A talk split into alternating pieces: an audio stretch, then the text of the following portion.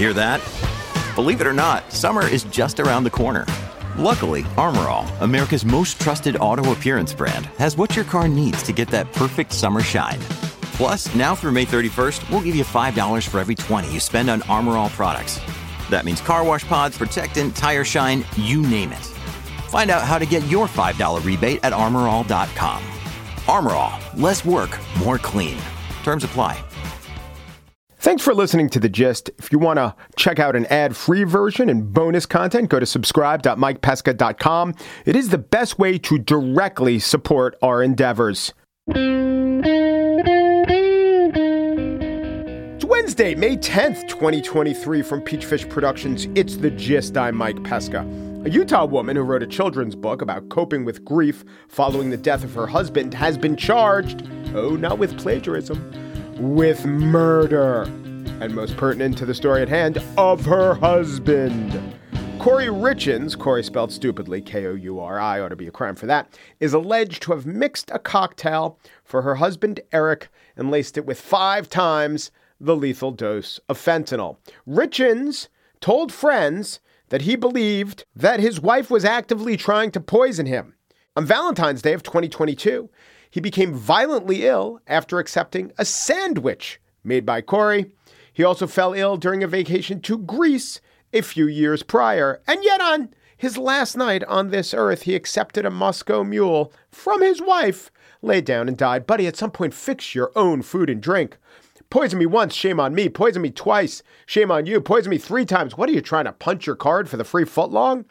I can't think of a shorter length of time than the gap between it's okay, honey. I'll make that for you. And no, I got it, Kouri. Uber Eats order. It's already in. Please, please do not bother yourself.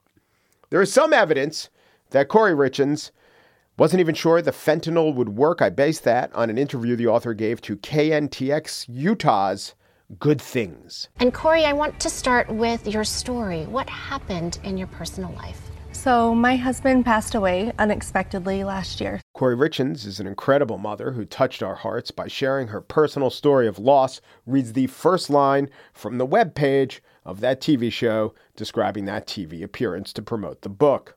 Look, maybe Kouri wasn't a bad person. She just knew that this excellent grief book that the world needed would not sell without the first person hook. And what do I know? Maybe all these authors who got us through the tough times also may have murdered.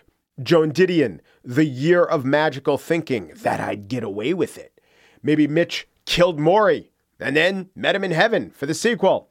Maybe Elizabeth Kubler Ross was really a murderer. Stage three, bargaining on a plea with the DA. Let's end with the sign off that the hosts of Good Things Utah shared with Richins in her interview. You are an amazing woman and mom, oh, and thank we you. thank you for being vulnerable and sharing this and touching the lives of others. And by touching, we mean with fentanyl. Lots and lots of fentanyl. And now I render the most healing word of all allegedly. On today's show, CNN, Town Hall, Trump, let's have at it. But first, it's ubiquitous, yet so often unavailable. When we need it, we can't get it, but the very act of needing it makes so many more things harder to obtain. It is parking.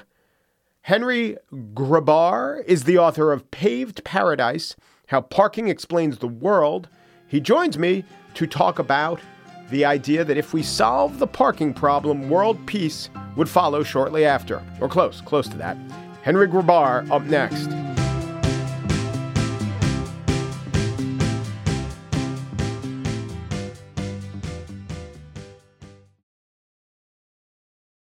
So when Joni Mitchell talked about paving paradise and putting up a parking lot, I think she meant to evoke a pang, a twinge. Oh, isn't that sort of sad? But if you read Henry Grabar's new book, Paved Paradise, you will come to realize she is really contrasting heaven and hell because Paved Paradise is the ultimate ironic title. We are living in a hell, a hellscape of parking wrought by the car and decisions along the way, such as to undercharge for parking and to prioritize parking and to give ourselves over psychologically and economically to parking. The name of the book is Paved Paradise How Parking Explains the World. Henry Grabar, welcome back to The Gist, a show that you once hosted, I believe. Uh, yeah, yeah, it's it's been a while, but uh, I once did some gist myself. Yes. How'd you get into parking? As uh, was it just by driving and getting frustrated? Uh, there, this this this book has many origin stories, but um, one of them is that actually uh, when we when we worked together, Mike, I used to bike to work, and uh, I was biking in a bike lane, and I got hit by a car. Don't worry, I'm fine. Uh, I remember, like I know. Yeah, I got hit. I got hit by a police car of all things, uh, who was pulling out of a parking spot um, and just not looking where she was going, and she just uh, clipped my back wheel, and I sort of like leapt off the bike and landed very acrobatically. But um, I had this realization, which is that it's. Uh, I was. Why was the bike lane? The bike lane was in a dangerous place. The bike lane was exactly in the zone um, where drivers who were turning out were going to turn right into it, and it was right in the zone where drivers who were getting out of their car would open their door um, right into your path. And um, I think anybody who's ridden a bike in a major American city has had this experience. And if you start thinking about it, you're like, well, why is the bike lane where it is? Why am I obligated to risk my life just to get somewhere on two wheels? And uh, the answer, when it comes down to it, is that American cities are afraid to mess with street parking. And street parking stands in the way of, for example, creating a safer bike lane, among many other things. Yeah. So a lot of times I'll interview an author and then they'll tell a story and then they'll say, and then it hit me. In this case, it literally hit you. That's how you got. that's how you got your idea. so it's and it's beyond street parking. Um, one of the people that you deal with uh, was a person who'd like to get into affordable housing, build some affordable housing, you know, make some money at, it, but also help the people who need affordable housing. And that wasn't to be necessarily street parking. She'd have parking uh, units in her building, and it's as big a disaster as you can imagine. Take me through that story. That's an amazing story. I found this affordable housing developer in a suburb of San Diego who was trying to build um, basically a dozen apartments for low-income residents who had been evicted from uh, from their apartments and, and basically kicked out of the city uh, a couple decades earlier. And uh, what she found was that even by um, providing the amount of parking that was required by law and by replacing um, the parking on the public parking lot on which she was building, uh, she could not get residents to drop their opposition. Now, you could say, well, were they really concerned about the parking or were they concerned about living next to um, uh, low income neighbors? And I think that's a, a, very valid question. But the fact remains the project didn't get built because the neighbors were able, able to marshal parking. Uh, as a legitimate subject, um, a legitimate reason for, for opposition, and, and, she spent ten years trying to build this, and ultimately, uh, it was it, it, died on the grounds of uh, people complaining about the parking situation. Yeah, but it wasn't even the neighbors, right? It was even people or potential people who would be moving into her unit. Uh, she would say, well, the only thing that makes this affordable is that we don't build extra spaces for visitors, and they didn't care. People's relationship with parking is intimate in the sense that the way they think about parking is this space is in front of me. I'm in my car. I want this space. And they are incapable of seeing the larger picture. In the case of affordable housing development, the larger picture is if Ginger, this affordable housing developer, includes twice as many parking spaces as units, there will be no units because the parking costs so much to build and takes up so much room that if she includes a certain amount of parking, the whole project won't pencil at all. Our relationship with parking, because we cannot get over this psychological fixation on having uh, free parking right in front of our door, constantly available when we need it, is stopping us from achieving many things that are actually more important to us. Okay, so you said a couple things psychological and free. Those are really important. Let's get into it. Uh, Don Shoup, he's the guru of parking, and he made some calculations over a decade ago. Um, we, well, you tell me, but basically it comes down to the entire value of all of our cars and all of our roads doesn't even touch the value of our parking spaces, which we generally don't charge for. When you put it that way, Mike, it does sound shocking. But I guess what I've come to see is that when you when you really think about it, we all know that the that car culture has had an enormous effect on American society. I mean, everybody's familiar with that idea. Um, and when you think about car culture, I think you mostly think about the vehicles themselves and the roads. and people don't think about the parking. But the parking, in fact, takes up more room and it costs more money to build. And that sort of makes sense when you begin to actually look at a city because a car spends most of its time parked. I mean, 95% of a car's lifespan is spent parked. So, of course, parking is the most important thing. Also, we think of parking when parking's free or parking is just for, you know, a dollar an hour. We love it. That's that's just that's uh, it helps us i guess as we're the parkers it's really bad societally and it's really hard to roll that back and so you talk about specifically chicago a city in which you lived where parking on the street was for just quarters and that alone pretty much doomed so much development in Chicago. But it's hard to do anything to reverse that because people get really attached to what essentially is a government subsidy, but they don't think of themselves as being the fat cats who are subsidized, but they are. Yeah, they, they, they are subsidized. I think people think, well, I pay taxes, so I should be able to park for free. And I think that argument or pay or pay the meter, and the meter's a couple quarters, and like we we do put quarters in the meter, but when we do that, we don't say to ourselves, we're essentially like the airlines getting a bailout on a tiny little scale. The government is subsidizing us and hurting uh, uh, the overall goals because of this this um, benefit. I think it's. It, I think that depends, Mike. I think that if you're in a small town and you know, um, there's not that much competition for street parking spaces. Maybe it only takes a quarter or 50 cents an hour to create enough space for everybody to have a place to park when they want it. And in that case, um, I think that system basically works. I think the problem that you run into is you go to a really busy city street um, where parking is very much in demand, and there are meters that are underpriced or there's no meters at all. And so when you show up, there's people parked there bumper to bumper, all up and down the street. And the odds are, in the case of free parking, those people work there or live there. And they arrived early in the morning and they took those spots. And when you show up to do your shopping or go to lunch there's nothing available for you. And so you circle the block and you look for parking. Now that seems like a minor annoyance right? But it turns out that just that circling for parking two three minutes looking for a parking spot is makes up one third of traffic in these busy neighborhoods. It's responsible for millions of extra miles of driving every year, an unimaginable quantity of local pollution and greenhouse gas emissions. And so the goal of the parking reformers who would like to see um, these streets better managed is to see parking meter prices go up a little bit. And it's not a money grab. It's not, at least in the ideal situation, run by a benevolent city official. It's not the idea here is not to raise money uh, and certainly not to take as much money from drivers as possible.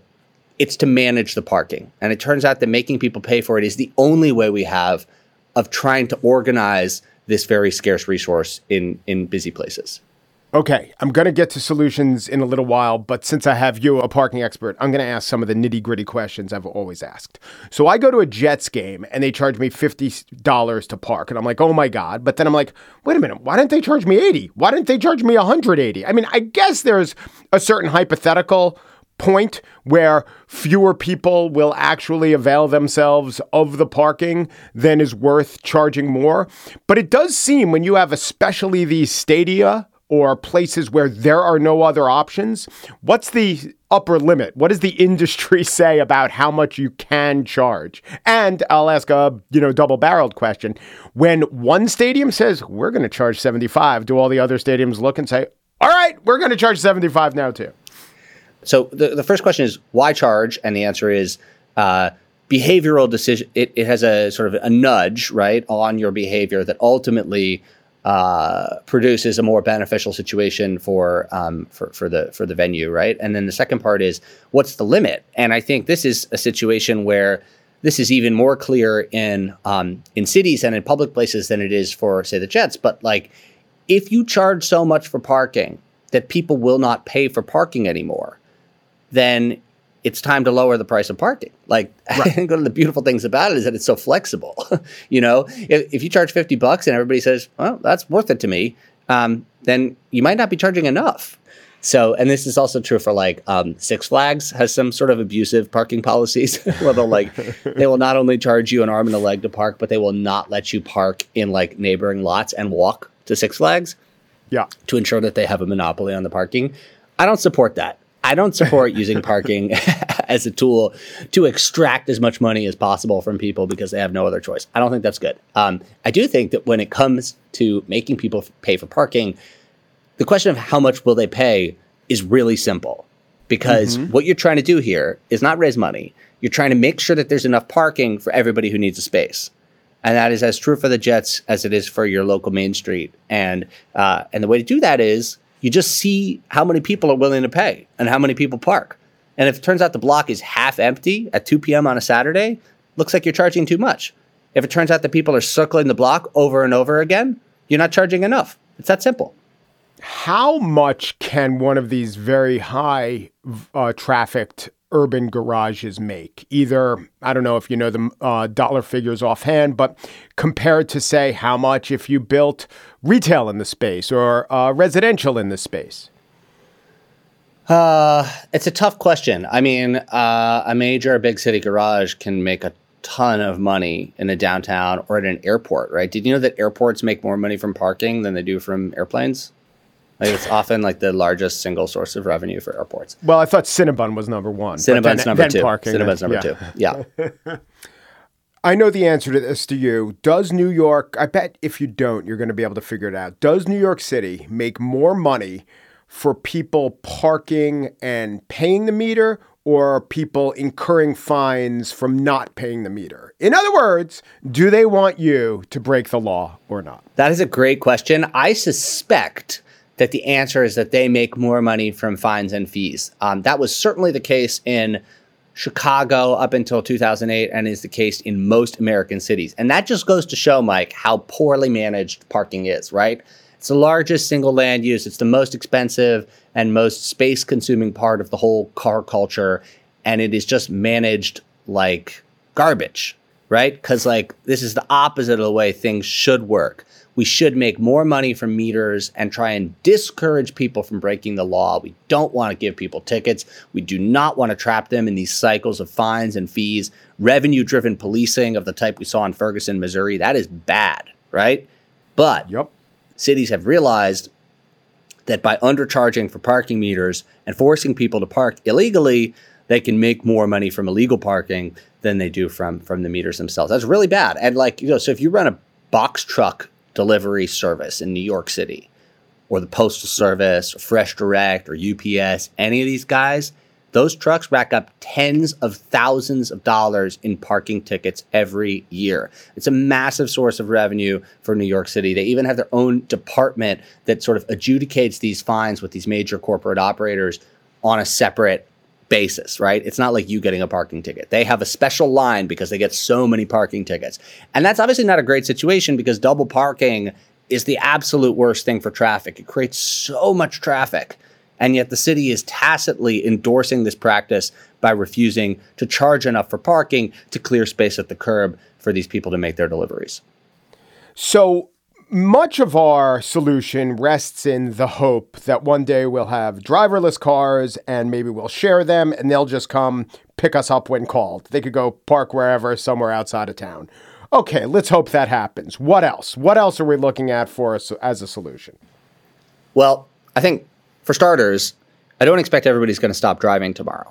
Um, as you know, the, the median American household has 2.2 cars. So we're not saying it's time for you to go carless. I recognize that um, the country is large and sprawling, and people depend on their automobiles to do many things.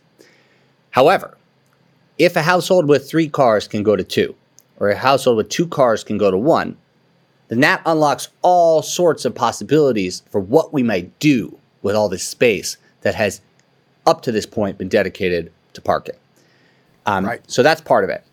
So, and, and the driverless car plays into that one car for the family, takes dad to work, takes mom to work. He's on a different schedule. I guess I'm not as optimistic about driverless cars. What if Elon Musk wasn't the main guy trying to fund them? Would you be more optimistic? I just think there's so there's so many challenges, right? We've been hearing yeah, about this yeah. for 10 years and hearing that it's it's always one year away, and uh, and so far we haven't seen it. Mike, I'm more optimistic about a very primitive piece of technology: The foot? the bicycle. Damn it.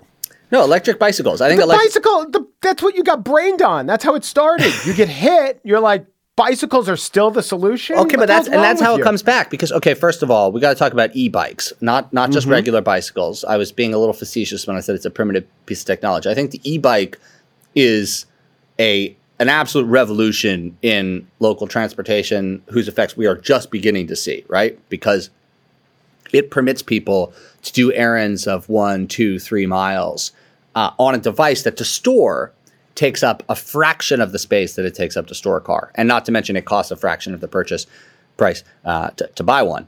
Um, eh, so, and to take it back to you know me bet, me getting hit by a car on my bicycle, like I think one thing that that has to happen uh, in order for us to be able to take the car ownership for, for family from three to two or from two to one, or even from one to zero, is that we need to unlock this virtuous cycle between land use and transportation. I would say there's there's two cycles here. There's the bad cycle where you build more parking lots and so more people drive because it's not safe to get around any other way and things become less dense and then you need more cars and before you know it everybody's driving everywhere. That's the bad cycle. The good cycle is you build a safe protected bike lane between the residential neighborhood and the popular city park. And all of a sudden, people who used to drive their cars decide, oh, you know what? I can ride my bike with little Timmy to his baseball game and I don't need to drive and I don't need to look for parking. And so maybe that parking in front of the grocery store gets uh, you know sold off and turned into affordable housing for the people who work at the grocery store, et cetera. And and and maybe they ride their bikes too because there's more places for them to ride safely as well. And and so uh, some family that lives there decides that they don't need two cars in the garage anymore; they can just go with one. And those are the kinds of cycles that I think it's I can imagine beginning to take place if cities would get serious about finding ways besides driving for people to get around. Uh, there's a lot of statistics in the book which point out that if we didn't have parking, we'd have, however, m- much more space in urban centers. And then think about what that would do in terms of, um, you know, being able to house people. Um, I'm, uh, I'd like for you to share those uh, statistics as well you can. But my question is now that we see the collapse of the office space, is that having an impact on the calculations. In other words, we used to say, wow, think about it. If we didn't have parking, then we'd have all this uh, more s- space curbage, and that can be dedicated to, let's say, residential, putting people in. But we're now seeing uh, the collapse of something that is already taking up space. So, how does that affect the argument about let's do away with parking? This will open an opportunity for us. I think there's ups and downs with the collapse of office space. Uh, the downside is uh, pretty clearly that we might see a collapse in tax revenue and a collapse in public transit service that makes it hard for people to get around without a car. That's obviously bad. Uh, the good thing about this, perhaps, is that office commutes are some of the longest trips that people take. And to the extent that people need three cars per family or two cars per family, it's because we need a car to get to the office. People, the trips that people make in their neighborhoods, they may make them by car, but they're often quite short. And if they were given the opportunity to safely make them on foot, I think they would. And so, um, to the extent that people are freed from the obligation to go to the office and spend more time in their neighborhoods, maybe that creates an opportunity uh, for people to spend more time not driving. I think that's certainly one of the reasons that people like working from home. Is, is they don't have to drive to work anymore. How many people are assaulted or murdered each year over parking? Assaulted, I can't say because you know I have a Google alert that tells me about parking space murders, and so I would say it's between twenty-five and fifty every year uh, murdered, and assaulted. I can't say it's probably a number I couldn't even count. It's unbelievable. Henry Grabar is a staff writer at Slate who writes about housing, transportation, and urban policy, a past guest host of The Gist, and current author of Paved Paradise How Parking Explains the World. Henry, thank you so much. Thanks, Mike.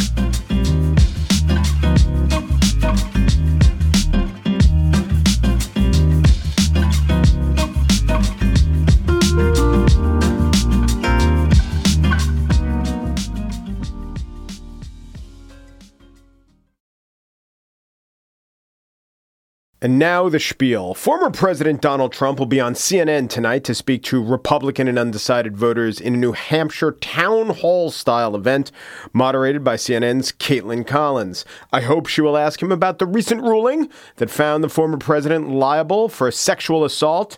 And I hope that she'll ask him why it took so long for him to tell the January 6th rioters to stop rioting, calling them very special, beautiful people. If, she might ask, a voter standing or sitting in front of you thinks that these rioters were wrong to enter the Capitol and cause damage in your name, are you prepared to look that voter in the eye and tell them that they're wrong? That the January 6th insurrectionists were right? That's sort of good question I look forward to. It's a great opportunity for Collins and for viewers, despite Trump's bluster, bombast, bellicosity, bullshit. The New York Times, previewing the town hall in an article by Michael Grynbaum, wrote Donald Trump on CNN, a live town hall reignites a debate. First sentence. Should a leading presidential contender be given the opportunity to speak to voters on live television? Well, yeah. I mean, I think so, even if it's a loathsome such candidate. Because, you know, democracy and interviewing a person doesn't mean you like the person, it means you'd like to ask them some questions. Speaking for the affirmative, meaning, yeah, interview the guy, and agreeing with me, Grynbaum quotes Ted Koppel. Is he a legitimate object of news attention? You bet. Grynbaum quotes Bob Schieffer. We're in the business of telling people who's running for what and what they stand for. All right. Two of the most influential and hard hitting TV interviewers of the last 30 years. For the negative, i.e., don't interview him, Grynbaum has this graph. Joy Reid, an anchor on rival MSNBC, derided the event as, quote, a pretty open attempt by CNN to push itself to the right and make itself attractive and show its belly to MAGA. And Chris Hayes, also of NBC, calling the town hall, quote, very hard to defend. Well, Ted Koppel did, very succinctly. Didn't seem hard for him. So did Bob Schieffer. I suppose you will get criticism from a rival network who will lose in the ratings that night to CNN and who could never land an interview with Trump in the first place. That last part about their inability to get an interview with Trump, that's not actually a critique. It's an indication of their style of coverage. Mehdi Hasan on his MSNBC show also dedicated some time and some programming to CNN's programming. I do hope CNN chief Chris Licht doesn't have to end up apologizing for giving Trump this platform in the same way that his predecessor, Jeff Zucker, had to apologize for running all those Trump rallies uninterrupted on CNN back in 2016. Personally, I wouldn't interview a man who has used live interviews to incite violence and tell lies, who has in the past encouraged violence against CNN itself. I wouldn't normalize him in that way. Not only is Hasan advocating the wrong call, I just don't believe him. Oh, now the post hoc charge of hypocrisy would preclude Hasan from accepting a not forthcoming invite to interview Trump. But Hasan's stock in trade is subjecting bad people and liars to tough interviews. He interviewed Betsy DeVos brother and Blackwater security founder Erik Prince to devastating effect. Clips of the takedown went viral, providing Hasan with the biggest boost of his stateside career. He's interviewed many Trump officials and apologists, also with the intent of using said interview to expose the threadbare nature of their argumentation. And he's done that successfully. He wrote a book about winning arguments, which lays out how to dismantle liars, talks about the different types of lies, the strategies for questioning lies. Now, now, all of a sudden, this one liar, this very bad and prominent, but also important liar, he's a no go zone? Why? Because he won't go on Mehdi Hasan's show or network? There are some columnists out there who agree with the, I guess, overall MSNBC sentiment that it's wrong for the cable news network, CNN, to present the cable news viewing public with an interview of a newsmaker. Jackie Calmes, columnist for the LA Times, wrote, Really, CNN? A town hall for Trump now? Yes, after being found liable of sexual assault and defamation. Now is a very good time to ask some questions. When he's leading the Republican field in the polls, a good time. The interview might not be a good time for Kaitlan Collins. She'll be deluged with criticism from MAGA Nation if she does her job right. She's already being deluged with criticism for just taking the assignment, that deluge from the left. But yes, of course it's a good time. Because, you know, I don't think deplatforming works ever. It certainly doesn't work to a guy with the power to command attention from every platform there is, except maybe the one or two who exempt themselves. But to think that scrutiny is indistinguishable from celebration, that's an argument put forth by people who don't at all believe in the power of changing minds, the power of debate, the power of inquiry. That's not Mehdi Hasan. That goes against at least the stated purpose of all those MSNBC shows. I'll now quote Tim Johnson, writing for Poynter, the journalism think tanky type institute, CNN. Should the cable news network have on the former president, even though Trump has often been critical of CNN and all non conservative media? Should they have Trump on, even though he's liable to say anything, even if it doesn't come close to resembling the truth? Should they host someone who is known to spread dangerous misinformation and disinformation? Absolutely. This is a no brainer. Of course, CNN should have on Trump, Jones continues. As of this moment, he's the Republican Party favorite to be the presidential nominee in 2024. That makes him newsworthy. Assuming they agree to no preconditions, CNN is in charge of the evening. And the rest, and this I like this part the best, and the rest of the media observers and critics, as well as news consumers, should be okay with this. Well, it's not unusual to agree with Tom Jones this much, but I do. Anyway, I don't expect whatever questions Trump gets from Granite Staters or Kaitlan Collins that he will be defeated or contained or vanquished. That's a myth. He'll be doing much more press. He'll be available in the future. And when a future interview might be conducted by, say, NBC's Andrea Mitchell or Chuck Todd or Savannah Guthrie, well, then I expect the walk off and protest by MSNBC hosts will be an interesting story to cover in its own right. That probably won't happen. But if it does, I will never tell you you're wrong for being interested.